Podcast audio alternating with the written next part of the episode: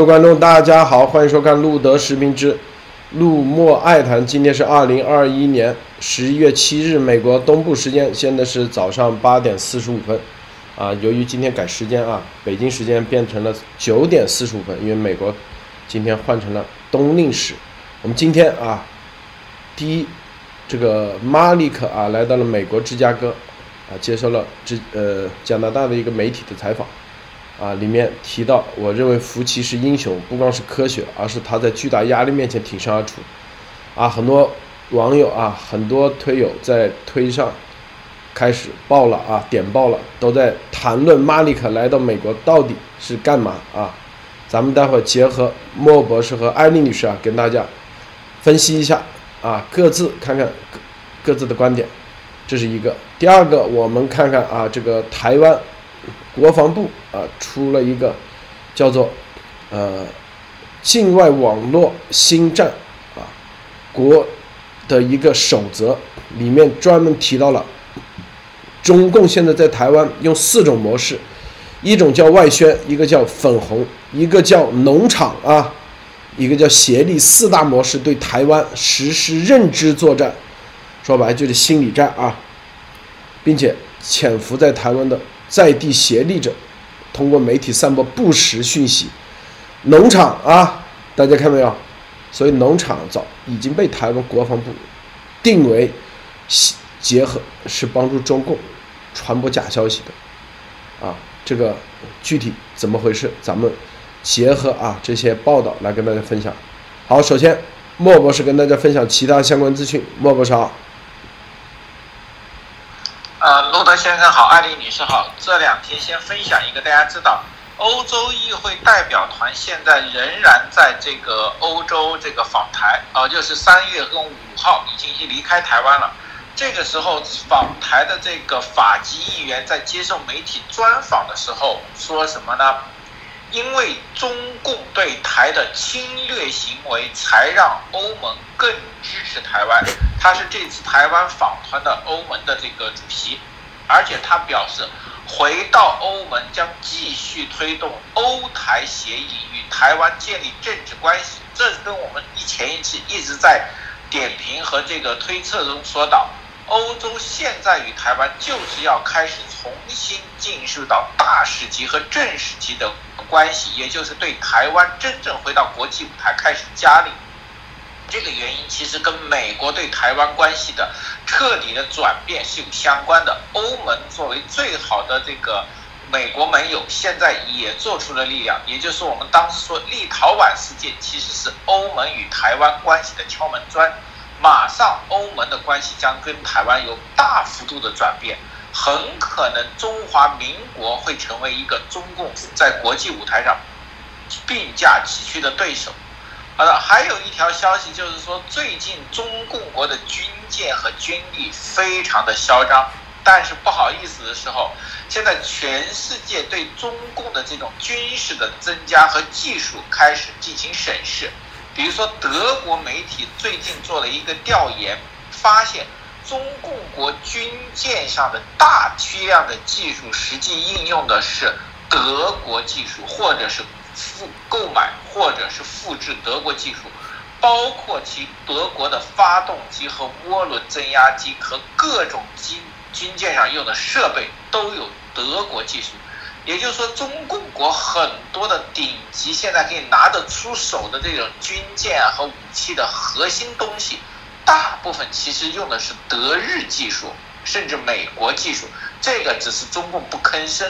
所以大家想过没有？如果这些技术会被欧盟和德国和整个西方国家垄断，中共国的绝大部分军舰会吃和这个武装会成为一种什么？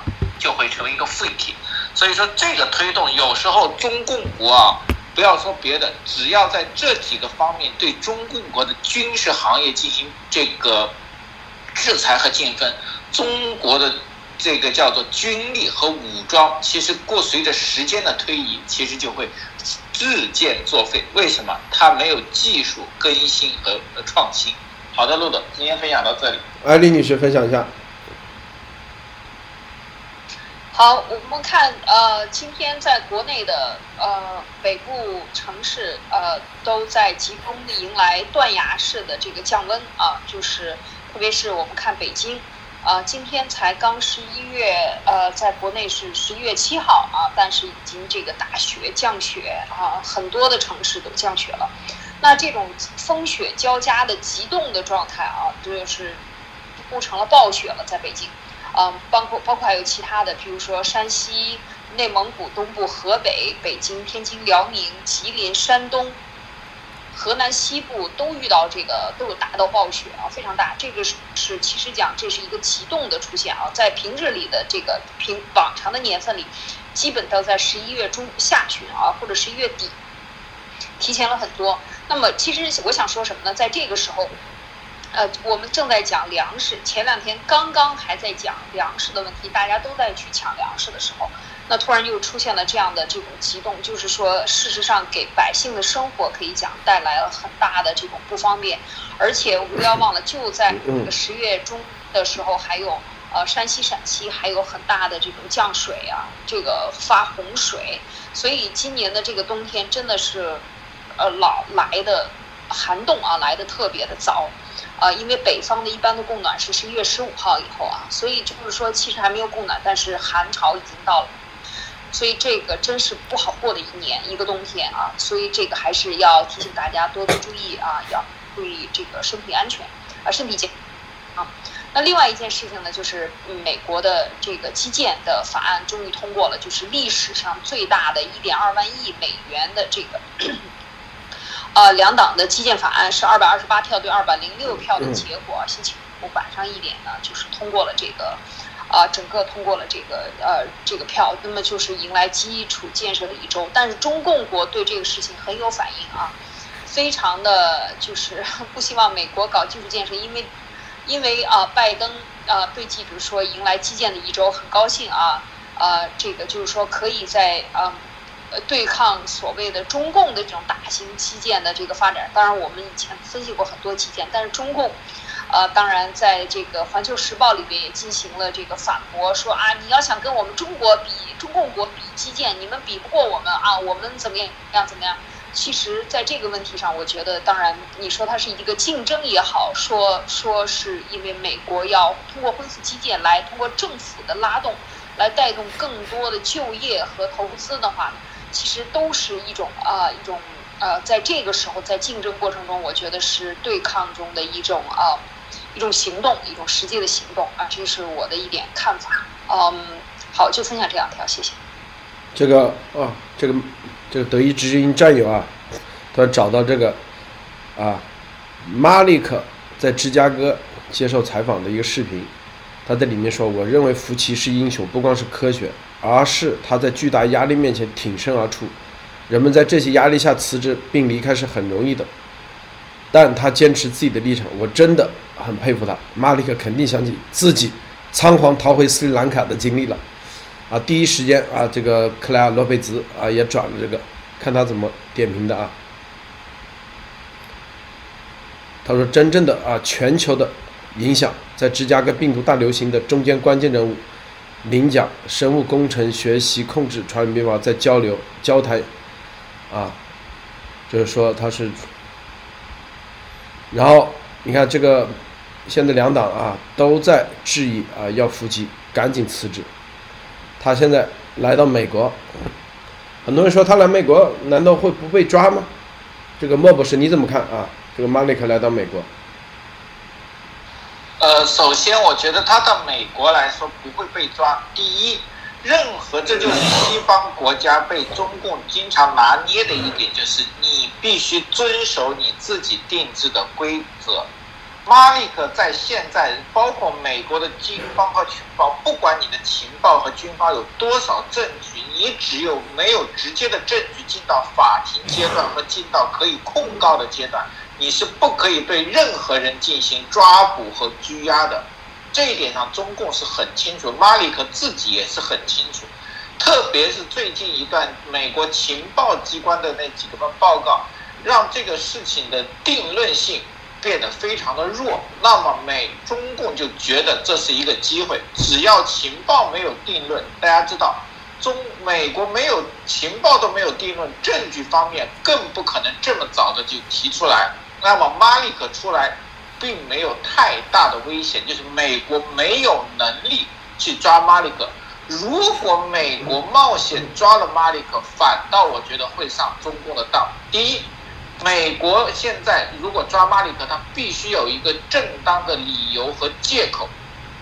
如果抓了，你找不出抓马里克的所有说的这个正当为什么抓？如果是马里克造经济犯罪那些，那个肯定是没有证据的，很难找到证据。那么如果以病毒抓，病毒抓，那你中共国现在的证据基本上已经可以，就像病毒溯源一样，你在中共国多次都找不到，而美国你抓马里克的这个证据相当是很难，基本上中共已经弄得差不多才会让马里克出来。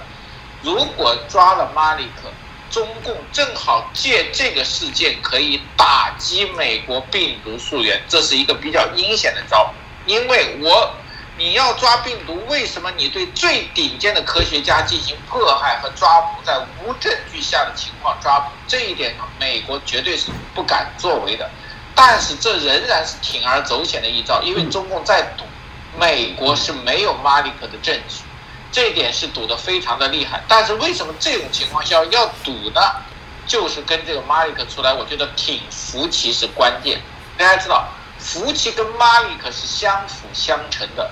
如果福奇在美国仍然能保住这个位置，马里克在美国就是安全的。大家知道，因为福奇在美国和技术生意，他们俩可以是互为保护伞的。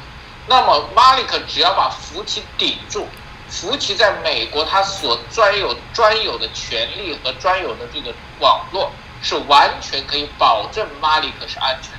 所以说这一点上，中共打的是美国在这个方面的一个软肋。也就是美国医疗制度的一个软肋，FDA 的福奇，呃，NIH 的福奇。好的，卢德。那去芝加哥啊，在芝加哥绝对左派的大本营啊，是吧？去的地方也是有讲究的。这个案例你怎么看啊？这个马里克来美国，他是啊是嗯想起什么作用？啊，我在想，他是自投罗网。呃，我觉得马里克来这个地方，这个就是呃，离华山论剑，就是离最终的揭开啊，现在已经到了很危急的时刻了。如果不能够站出来，现在一讲福奇是很危急的，呃，因为像皮特达扎克已经下去了，NIH 的这个头也已经辞职了。那在这个时候，整个的他的这个以马里克为首的这样冠状病毒的支撑的，呃。在中共的支持下支撑的这样一套这个科学家系统，就就眼看就要坍塌了。如果福奇倒下，我觉得这个对于马里克来说就是灭顶之灾，以及对中共的后续的做的所有的手续，呃，就是后续的所有的这个跟进的所谓啊，他们安排的这些计划，可能都会是灭顶之灾。所以我觉得马里克来这个地方，他就是老亲自出马啊，可见就到了这个时候。当时他是不要忘了去年的时候，五月八号。呃，开上班这个劳动呃，这个五一劳动节之后的香港上班的第一天啊，马里克就辞职了，提交了辞呈就走了。那这个是说明什么？就是说明这件事情，严博士的这个啊，呃，暴露就是曝光中共的这个病毒真相的事情，病毒来源的事情，是对整个的这套系统是一种。呃，彻底的揭露。而经过了一年多的时间的准备，马里克在今年三月份又被反聘回港大，然后又开始进行一系列的动作，说明这是一套的一整套的安排。他们的安排从来没有停止过，他们的工作来继续后续的做事也从来没有停止所以我觉得，这个时候马里克来美国就是。呃，当然挺服气是一定的啊，挺服气就是挺自己，挺服气就是挺共产党。我在马里克来讲啊，站在他的角度上来讲，当然这个不是那么直接的关系，但是他是一定内部都是有关系的，所以我觉得他这次来就是为了呃来呃这个这个亲自出马啊，一定是到了关键时刻。嗯，路德，这个这几个背景啊，我们再回顾一下啊，这个前两天咱们做节目是吧？这个。美国两党跨党派的即将成立类似九幺幺的病毒溯源调查委员会，这是一个大背景啊。第二，这个昨天是吧？我们又做了这个节目啊，又谈到了中共回应啊情报系统的这个病毒溯源的报告啊，里面写了很多啊，用回应币的方式，但是很用心啊，各种各样的文章全部放上去，但是就是他们也看到了里面提到了严博士的报告，这个是吧？这才是杀手锏啊！这个第三，那在这个。即将啊组建这个委员会的时候，啊，民主党也有五票，来五个五个人来选择，共和党也可以选择五个人，啊，这个福奇基本上是没机会了啊，福奇被共和党、民主党内部也要求他现在 辞职，啊，CNN 啊，Newsweek 啊，就是新闻周刊等等啊，都已经站出来要求这个福奇辞职。是吧？这个马利克来之前已经得到了中共的最高的这个奖啊，这个中国诺贝尔未来科学大奖是吧？一百万美元啊，给他先贴了一个贴金啊，贴了金以后，然后他来美国，我相信他肯定不会是这种简单的签证啊，绝对是吧？他代表的，因为他是他是代表的这个中国。这个最高的科学家啊，中共国现在未来科学大奖的科学家，所以美国肯定不敢轻易动他，没有任何的证据，没有任就是就是证据确凿，哪怕你也不能那个，是吧？这些都得要一定的时候才可以。但是这里头，莫博士，你觉得马利克有没有到美国啊来配合啊配合美国的调查，反水有没有这可能？呃，我觉得有，但是我就个人认为这个可能性差不多不超过百分之五十。就是说，因为他是从香港过来的，中共如果没有一定的把握的话，他不应该放马里克这么大的这个鱼出来。但是怎么说呢？就是说，中共现在体制中会出现一个问题，他到了一个内部斗争的一个关键的时候，他愿意赌，就有可能马里克自己，我们知道马里克跑的时候就证明有个。马里克对中共本身并不放心，对中共对他就是大家都知道各怀鬼胎，各不信任，所以说这两个人方双方是互相有猜忌的。那么这里面有没有说是很多美国的情报部门做的更加的彻底，让马里克有信心在表面上不？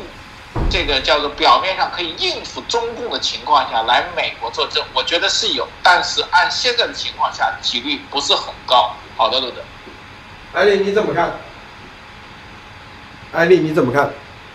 我我觉得，呃，我觉得马里克这次来，大家看到啊，就是说，呃，我们一直在讲这个情报机关他收集的这些信息，他一定要有专家来解读。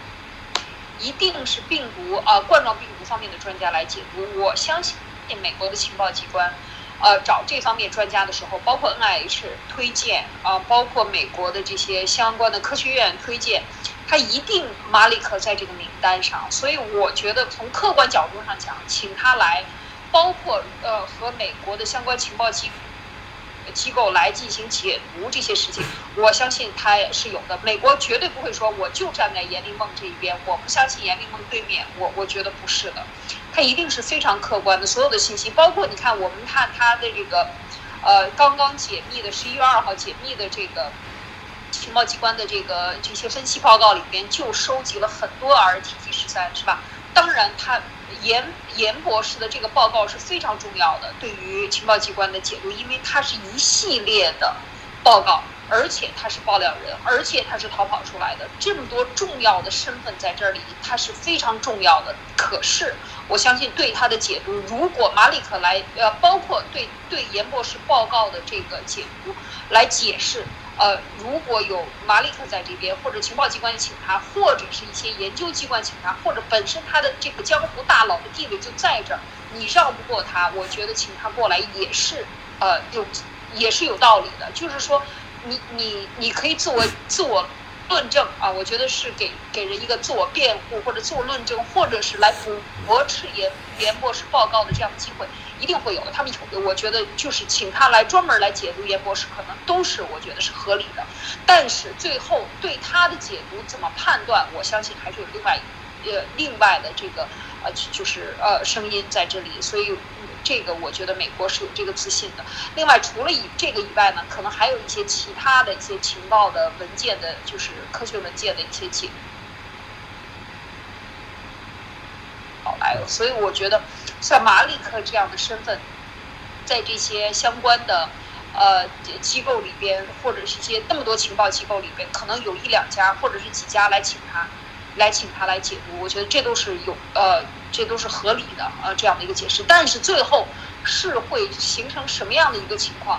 这个还我相信美国的这个，就像就像呃克莱尔女士，你看他第一时间就转了这一条消息，说明大家都非常关注，说明严博士的这个身份和严博士的爆料，因为从他爆料开始，从爆皮特达扎克开始就。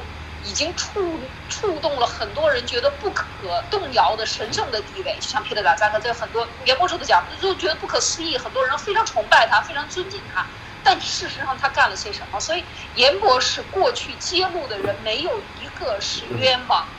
这个信用，我相信也在美国的情报机关里面是有非常高的记录的。所以这一点，我觉得就是说看点就在这里啊，路德。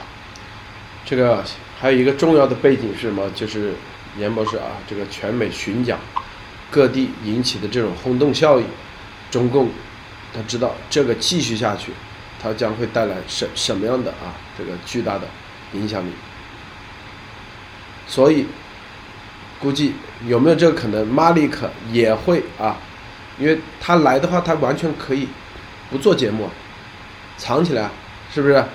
但是这一次专门啊在 YouTube 上做了一个这样的节目，那个主持人还专门问他啊，他现在不是在香港，他是在美国啊，这明显的就是要表明态度，我这在美国，啥意思？那接下来啊，那肯定他，莫博士，你觉得他也会不会啊用这种巷战的方式来打巷战了，是杠上了，有没有这可能啊？呃，我觉得打巷战，他现在应该是落后于先手。他可能不打巷战，但是他会有他的战场。就是说，大家知道马里克这种人，他低调，但是他跟福奇和 NIH 还有美国的病毒界的关系是非常好的。他可能不打巷战，他可能走专业的什么通道战，就是他打地道战嘛。他从背后走，就是说，我相信现在以马里克，即使他是病毒界的大佬，他去推动像我们严博士这样去各个地方找巡演，我觉得他已经落后，而且非常容易被什么大家会问到和抓住把柄，因为这么多年和这么多的信息已经泄露出去，他如果走这边是把自己的弱点暴露出来，因为严博士给的真相和东西，很多人都会提问。而这些实际是马里克不愿意回答的，知道吗？因为马里克本身他很聪明，很多东西如果打到他的眼里，他是不愿意回答。但是，他有他的长处，他的长处就是在学术界的他的学霸的地位和他的关系网，包括福奇的这个网络。他如果能加固福奇在美国医疗界和学术界的网络。其实就基本上成功了一半，我觉得他会从另一条路出击。好的，路的。对啊，他肯定是啊，各个方面，是吧？用最有话语权的这种方式来谈，来接触各方面的人啊，因为他这个是 SARS 第一代啊，第一次发现分离啊，分离这个病毒的，SARS 一是他首先分离的，就因为这，所以。他得了这个未来大奖，啊，第二个，他这 MERS 也是他首先分离的，也是他，但是第三个冠状病毒新冠这个为啥他没有首先分离？啊，就是为什么他没有首先发文章？这其实就是各种疑点。本来他应该是第一时间啊，赶紧分离完以后马上确认，然后发文章。然后他为什么有自己的啊？有一个，我这有照片啊，这个有一栋楼，那个楼里头一层全是他的冰柜，为什么有这个？他为什么这 P 四实验室啊 P 三实验室啊里面有个不让进去的，专门做动物的啊？里面在做什么？他为什么做了很多违规的啊？P 三做不能做的啊？P 三不能做的这种病毒在 P 三里面做，这些啊都有关系，是吧？然后这个一蛋白啊，这是他最早发现这 SARS 一代一蛋白里面的秘密的，他发文章，我们之前做节目也说了。瑟林上校也发，也当时发了个推，啊，一蛋白的秘密，啊，现在你说他肯定第一是不得不来，啊，这个局势紧迫啊，是吧？局势紧迫，因为这个福奇如果都倒的话，那福奇如果倒，那所有的啊之前之前的各种资金审批以及做的什么项目。这所有的东西，可能都会曝光啊，就是换一个人上去，他就会查严查。这里面，严博士说的，说马里克，港大作为一个中间最重要的过渡，就跟那个港元一样，港港币作为中共换美元的一个中间的媒介一样，啊，欺骗美国人。中共国很多什么技术不都是什么香港中文大学、港大？在这给他们啊，打着是一国两制的名义去偷的吗，是吧？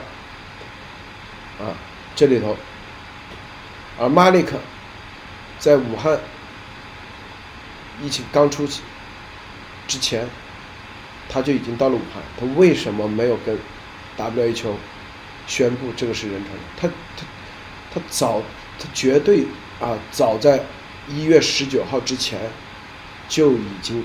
到了武汉，以他的这个啊专业水平，他能不知道啊这个是人传人吗？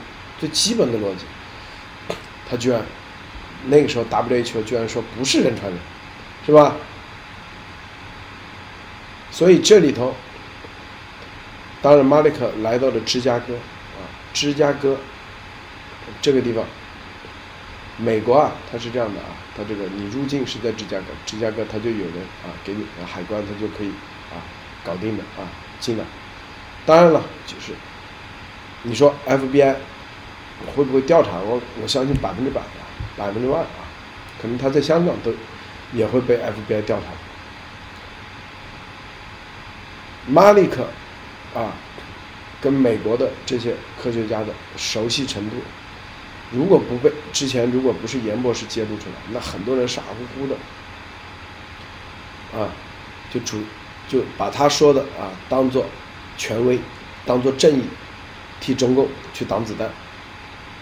但现在他已经起不到这个作用了，更多的是质疑。这个艾丽女士你怎么看？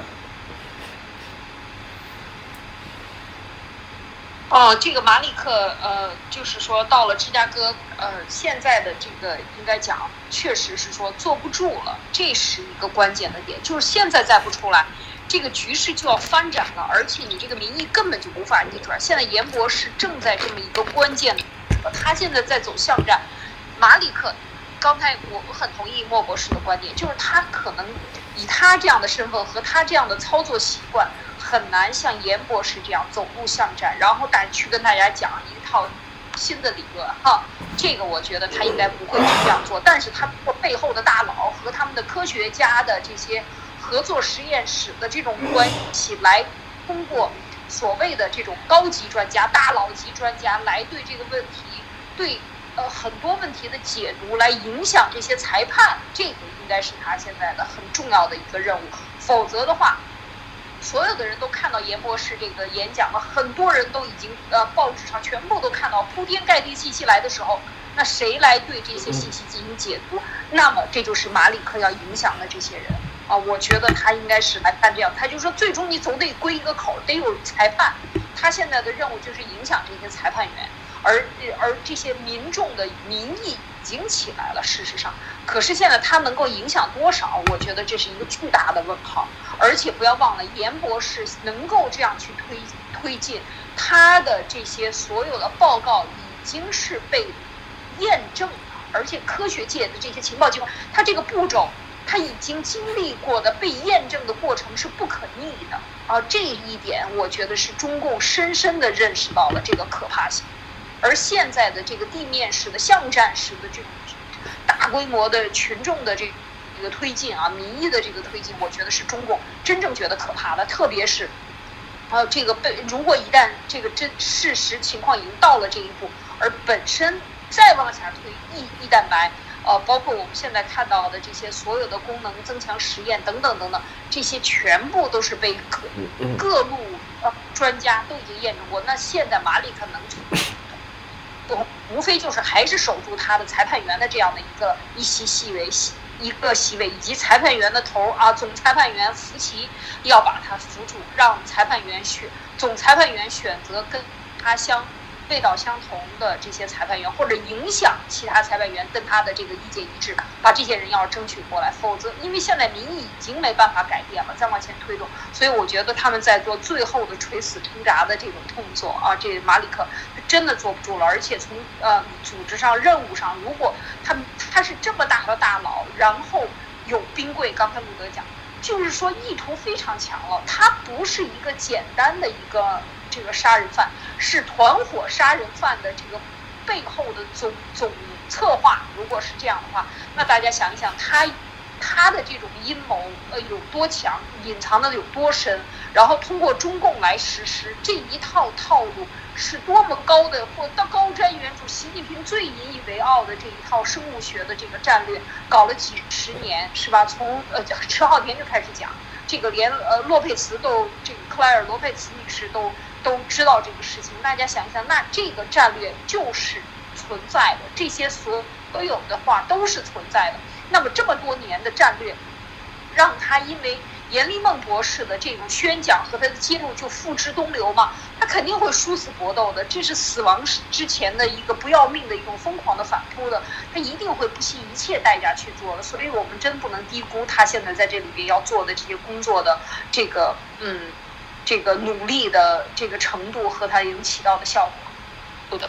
你看啊，这个回顾一下啊，这严博士啊，这个报告刚出来的时候，是什么 Gallo 啊，这个艾滋病界的大佬，当都快获诺贝尔奖的大佬级，但是很业余，他不是冠状病毒的大佬，又是霍普金斯啊，又是这个哈佛大学，是吧？又是麻省，但是那些人都不专业。严博士说了嘛，搞冠状病毒就港大，就全世界绝对，就他们这个实验室最顶级、最顶级、最顶。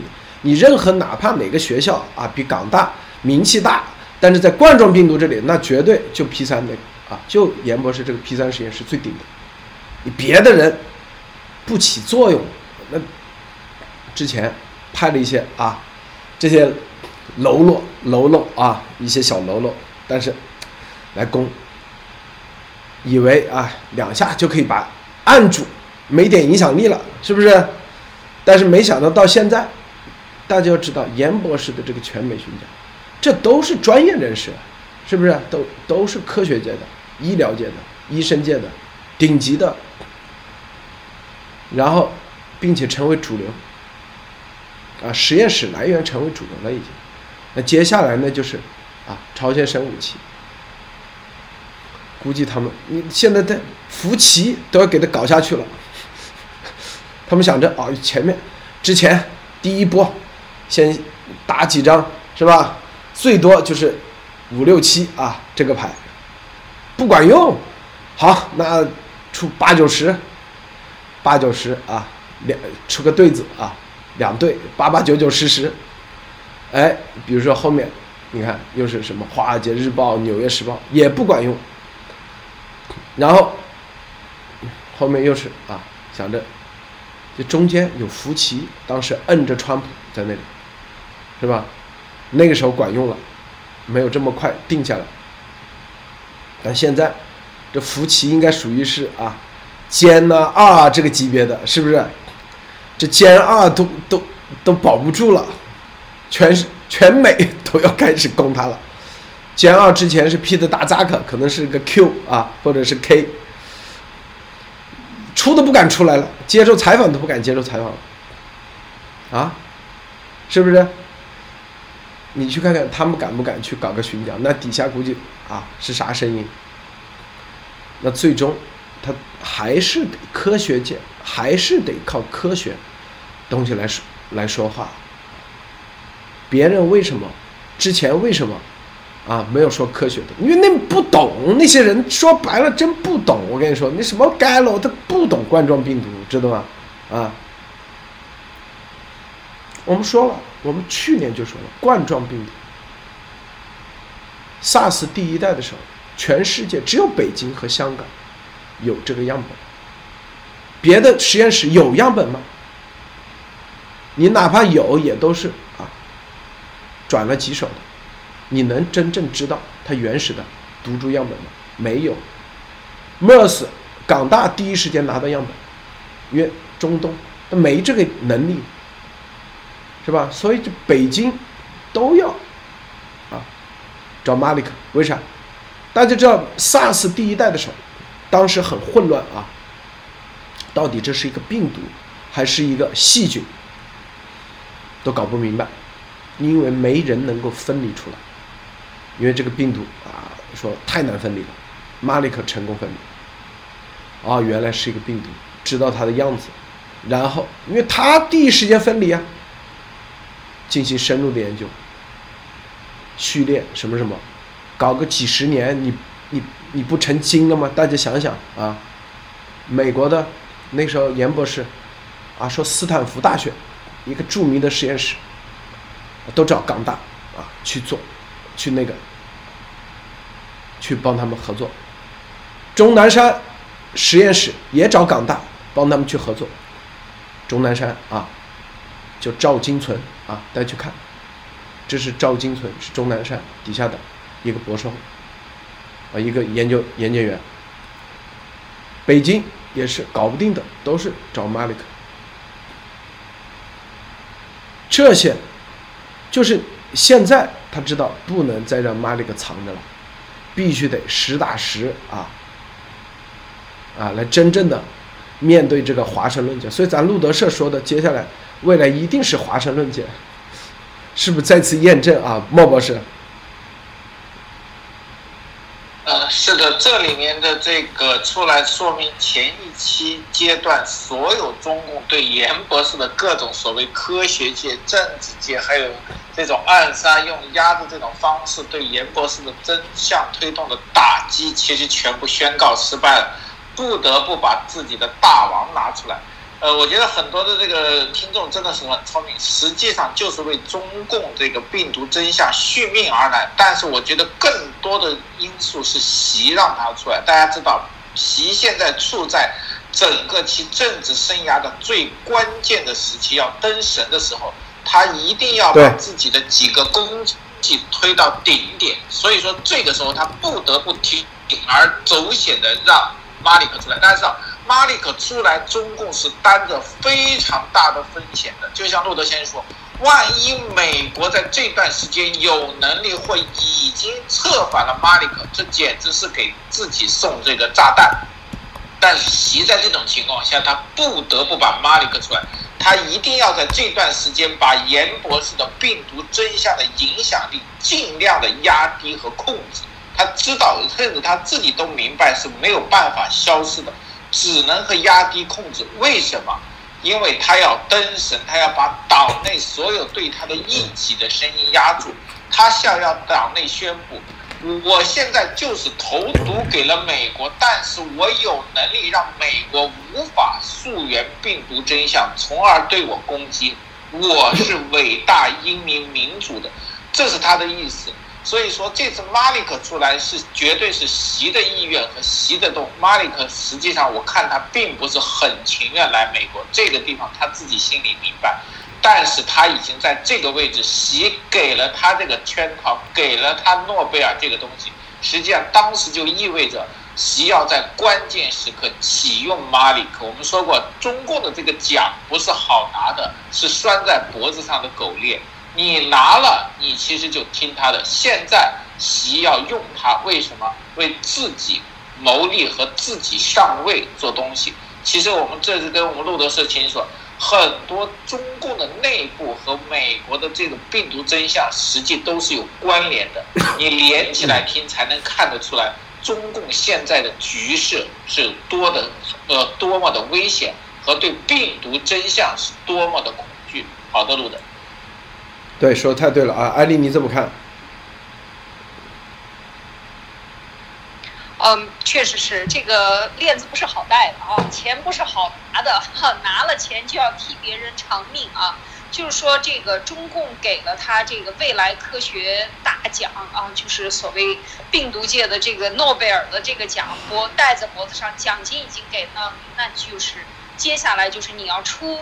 出用命来这个啊，来换取中共的这个活的机会的时候了，也是你立功报国所谓的啊报党的这样的一个机会。所以，呃，我觉得这一系列的操作，事实上都是把马里克推到一个无法退让的一个地步。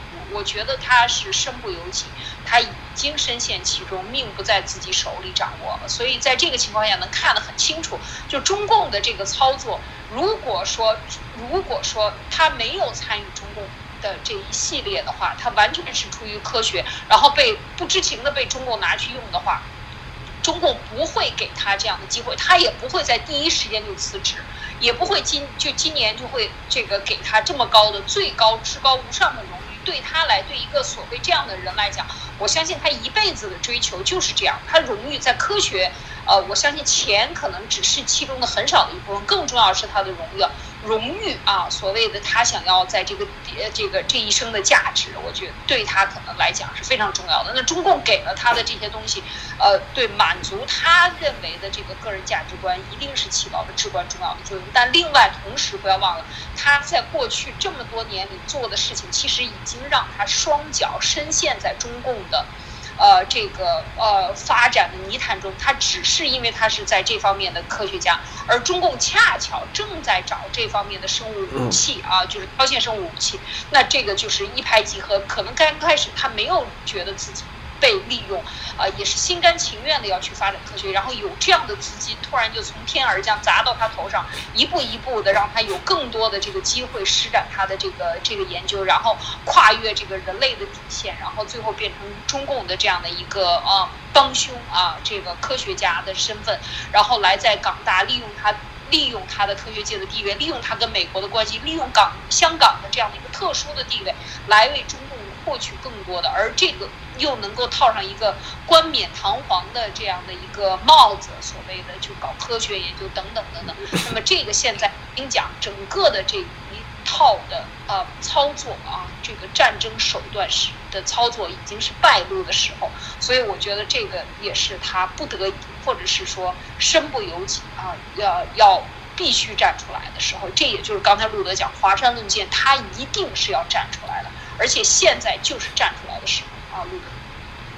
好，我们接下来看啊，台湾军方啊，你看这个国防部确认中共采用农场啊外宣粉红协力四大模式对台实施认知作战。所谓认知作战就是信息战啊，包括就是心理战，针对中共潜伏在台湾的在地协力者，通过媒体散播不实讯息。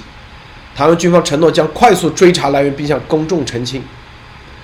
这是啊，台湾国防部递交立法院名为《定钉定境外网络新战作为手册》，所以你看网络新战这个啊，咱们做节目一直说心理战，心理战，很多人说啊，就觉得路德又在这胡扯。你看这这美台湾国防部的也也认可了，中共打的就是心理战，网络心理战，和国军反制中共认知作战作为的两份报告称，现今在境外势力。境外势力看到没有？对台湾网络的心理新战攻击中，以中共最为激烈。尤其近年来混合的讯息战、宣传战、网络战，通过操作真假难辨的讯息，看到没有？造成台湾内部纷扰及混乱。这个台湾国防部的报告是不是验证了咱们所说的？鸭头的那个农场就是啊，通过操作真假难辨的讯息，造成台湾内部纷扰及混乱啊。你看农场，农场他是怎么说的啊？说就是为谋取商业利益和出于控制舆论、带风向等目的，快速生产大量网络文章来吸引流量的网站。莫博士，你怎么看啊？这里面其实提到了一个非常有意思的就是这个农场模式，大家可能刚开始看的话，基本上很少提到，就是这基本在网络或者这种信息战和这种超限战上，第一次有正式文件提到网农场模式。但是我知道，只要关注过包料革命和路德社的，其实都对农场一直非常的熟悉。大家看看这个农场的模式，其实要比丫头所说的农场的定义更广。其实，所以说，整个鸭场的模式就是这个农场模式，商业利益、控制舆论、带风向、吸引网流量的网站和网络文章，G News、GTV、它的 Get、它的什么所有的什么 G 系列，其实都在做这个事情，包括它的农场投资，基本上这是一个模式。这其实说明一个问题。鸭头的农场模式不是他独创的，是中共建立的一种农场的模式，鸭头来执行的。呃，当时为什么建农场？我就当时大家有没有想过，为什么突然出现一个农场？各个地方很多城市里地方都要建农场，它不是公司，不是协会，不是组织，不是什么东西，都是农场。大家现在看到吗？这个应该是中共。所有对外超限战的一个内部的定义词汇，农场，那还用问吗？谁在执行这个任务？那执行农场模式的人，基本上现在大家很清楚，都是中共的特工来做什么？做帮中共进行对外的控制，包括台湾地区。所以说，这个模式只能说明一个问题：很早的时候，他就在执行中共的特殊任务。好的，陆总。你看这里报告指出啊，真假真伪杂混啊，多元管道大量迅速散布，细密包装啊，说的就是丫头的这个农场。我告诉你就百分之百的啊，因为不是农场的话，它可以用别的词啊，明确的就是指的这个，就是大量生产大量的网络文章啊，那都是假的。这就是说什么九月二十四号必打台湾，这就是我们之前说的啊。之前说的，这就是打的心理战，让台湾的啊，台湾的内部出现是吧？纷扰及混乱，造成台湾内部纷扰及混乱啊，真假难辨，因为他永远，他回头说啊，这没打，你看是我因为我提前说了，所以没打，是吧？真假难辨，艾丽女士怎么看？可以说，在海外的这些呃，这个中共的外宣啊，外宣是很直接的，它直接是这这个承接正面的啊，这个宣传合同是吧？呃，宣传的项目直接是对外宣传，然后同时有粉红啊，就作为底层的这个民众的声音，然后农场这是非常重要的一个机关，我觉得他这次讲出农场其实就是剑指这个鸭毛组织。里边的这么多农场，我们这个从七月十一号以来、十二号以来，讲了这么多关于的这个他们大量的制作文章，通过盖特、通过 GTV 这这种散发，通过 News 的这种报道，这种大量的文章的这个写写手，然后在推特上这种发，已经成体系了。所以他制造的这种言论最大的特点就是真假难辨。其实这个台湾的这个事情上，他。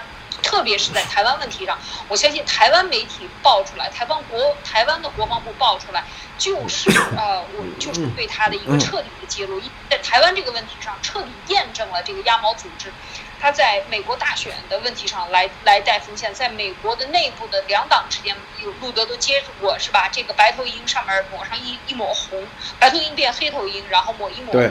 这些所有的这些这个 logo，以及你看盖特的 logo 是什么？星星之火，这谁的星星之火？毛泽东的星星之火，对吗？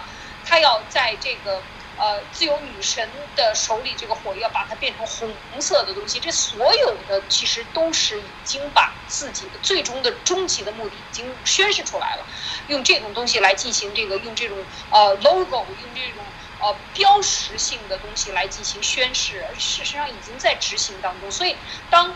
特别是在台湾的这个问题上，九九月二十四号是吧？十个亿还是一百个亿啊？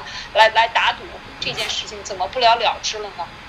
其实就看出来，他是通过大选，通过右翼的渗透，通过台湾这件事情，他都是有项目的、有任务的，完全是在这个凭这种混乱的、真假难辨的来进行带风向。而它最大的混乱的特点就是以反共为主啊，以反共为主来带风向，导致根本。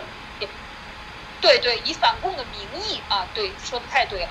然后让它能够在海外的反共的群体中大行其道这样的信息，因为你根本就无法分辨。所以这个台湾国防部的这个标识，说实在的，就等于把农场就是鸭毛组织整个给它定性，彻底搞清楚。所以我觉得这个确实是值得我们去去宣讲、去宣传，告诉所有的人，这个特别是台湾人，千万不要相信他。好，莫博士你怎么看这个？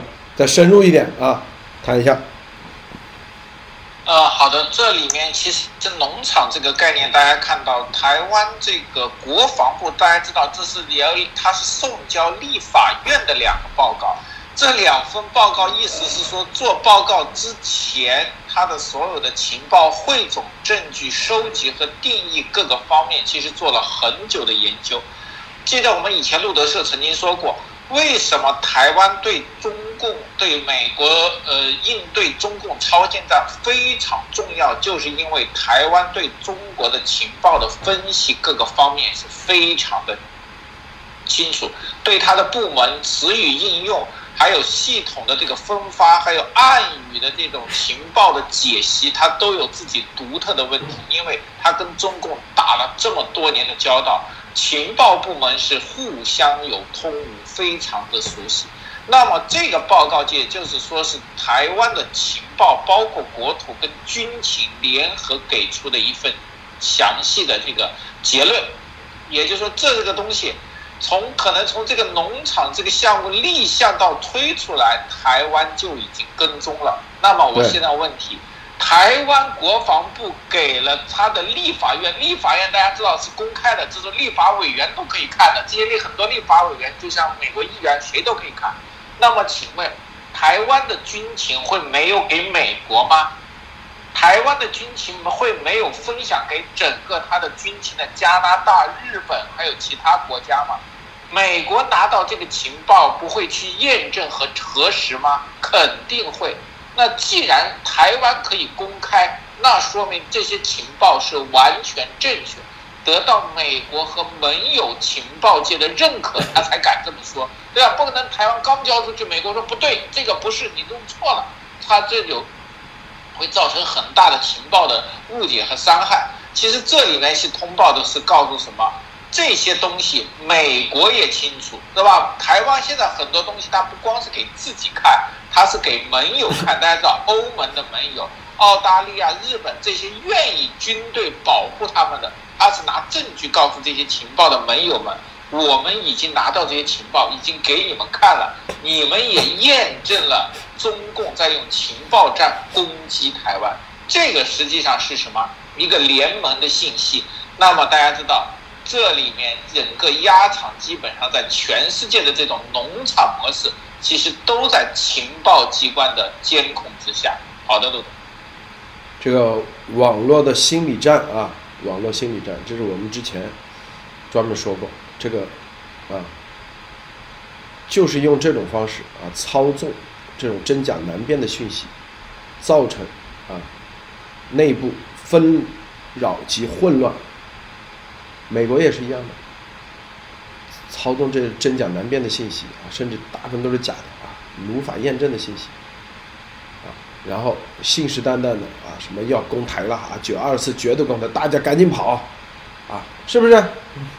把做的全都是说白了，断子绝孙的事，他自己是绝对是断子绝孙的事，所有的每做的一件事撒的谎，我都后来看清楚了，绝对是断子绝孙的事。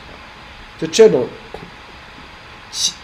啊，说白了就是，啊，就是遗臭万年的事啊，绝对是遗臭万年。大家回头，历史百分之百啊，一定会那个。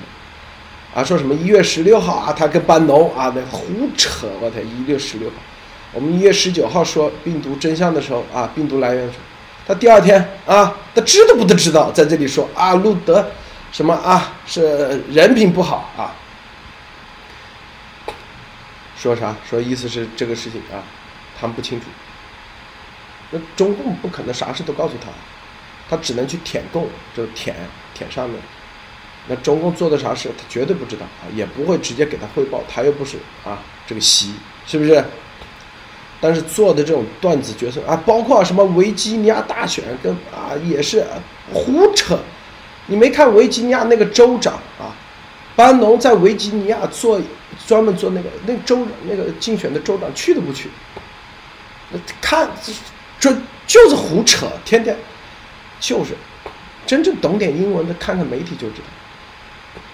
这个州长就是不跟班农搞在一起，所以他才赢了，知道吗？傻逼样的说话，真的。第三个说什么啊？这个这个疫苗，这个昨天那个限令也跟，又是在这胡扯，你知道吧？啊啊！你去看看德州，这大法官啊的这个检察官是不是哪些人在推动？说，我告诉你啊，克鲁兹是哪里的？德州的一参议员。克鲁兹跟这个竞选成功的维吉尼亚州州长，他第一时间感谢的是克鲁兹。去看看，啊，克鲁兹当时记不记得？当时要如果他做总统，他要选选谁做国家安全顾问？这脑子，我天天就是就啊，操作真假难辨的讯息，对吧？是吧？这些看的让人真的是让人啊觉得啊这个啊非常啊让人就瞪着眼说瞎话，我天，真没见过啊，没见过这样的这样不要脸的，我的天！艾丽你怎么看？呃，不要脸的说，我就喜欢别人管我叫哑巴，我非常享受。不要脸，还有比不要脸更不要脸的，就是拿不要脸当做夸奖。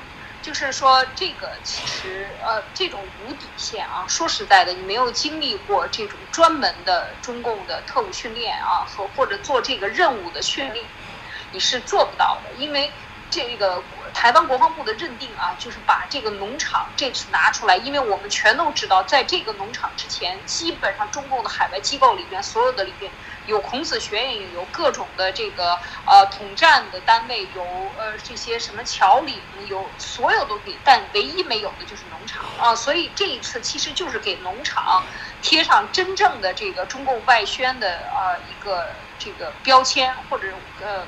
路德写的这个心理战机构，这是非常到位的一个解释，就是这么回事。所以他要干的事情就是帮中共不要命的帮中共完成最后的这个极端的推的一把利器啊，就是把中共这个往呃，就是把所谓的所有的反共的打着反共的人士，然后把反共人士全部笼络在一起，为中共死亡之前的疯狂在做最后的一把力。所以他干的这些事情，事实上。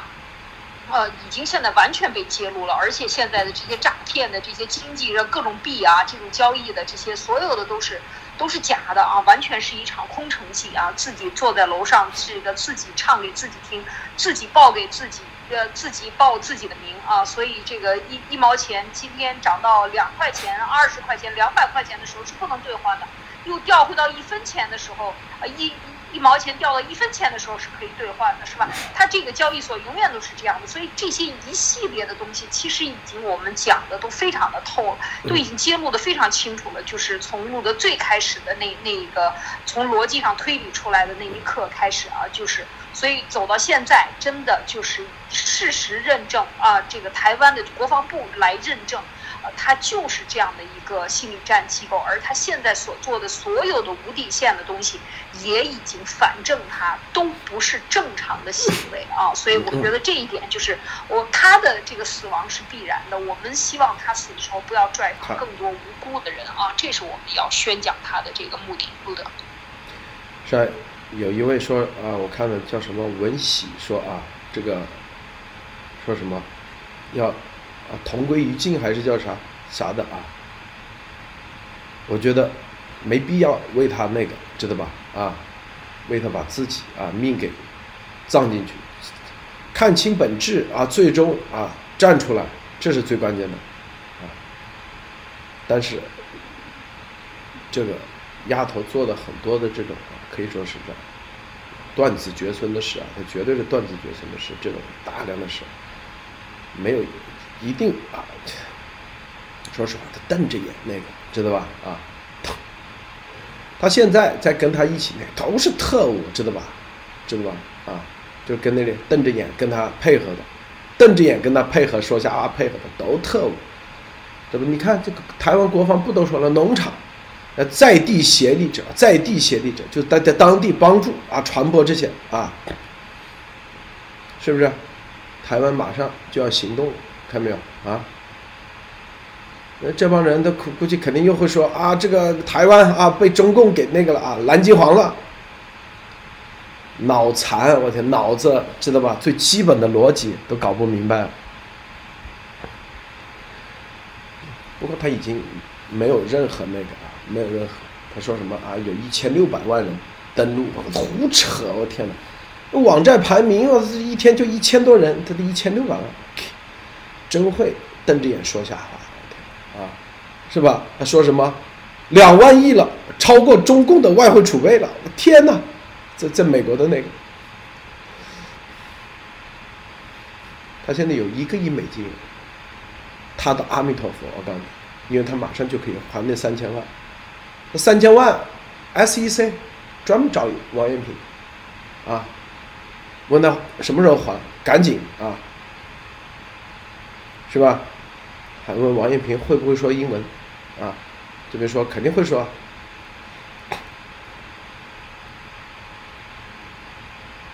这个不还，到最后期限不还，啥结局？大家想想啊，三千三百万，对啊，所以这个台湾军方啊，就你通过这些放的假消息，就这都是心理战，打的心理战。是吧？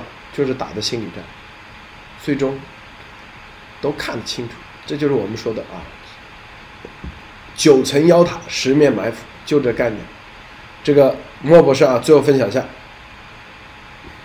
呃，好的，这里面大家可以看到，现在中共整个对全世界的这个病毒真相是非常的怕，这是因为它在国内的形势，还有我们严博士在美国跟欧洲，我大家看看到欧洲其实也在进行，只是我们现在没有这个观测和这个信息来源。那么实际上，中共现在非常惧怕病毒真相，因为这对其的。统治和中共的统治都是极大的威胁。现在中共非常的这个紧张，开始出招了。但是现在问题是，作为这个前沿的台湾，居然开始了正经的这个对中共的反手，特别是对鸭王这些农场组织。大家知道，这刚才有一个叫做就地这个协力组织，这个组织的定义，我觉得是非常的厉害。因为什么？很多叫以前什么脑红啊、脑残啊这种站在那里帮着吆喝的，以为不会有事，现在已经是个定义了。那么台湾的这个定义会对未来所有中共超限战其他国家的定义是一个非常好的一个前瞻性的东西。很多国家就会把你们这些不作为或者注重压王这种情报组织的人定义为就地协力者。你也是有罪的，这个方面我方发现这里面台湾的这个定义非常的重要，因为会对很多人或很多那种以为能逃避罪责的人，实际是一个非常好的警告和打击。好的，路德。好，谢谢莫博士啊，谢谢安利女士，谢谢诸位观众观看，不要。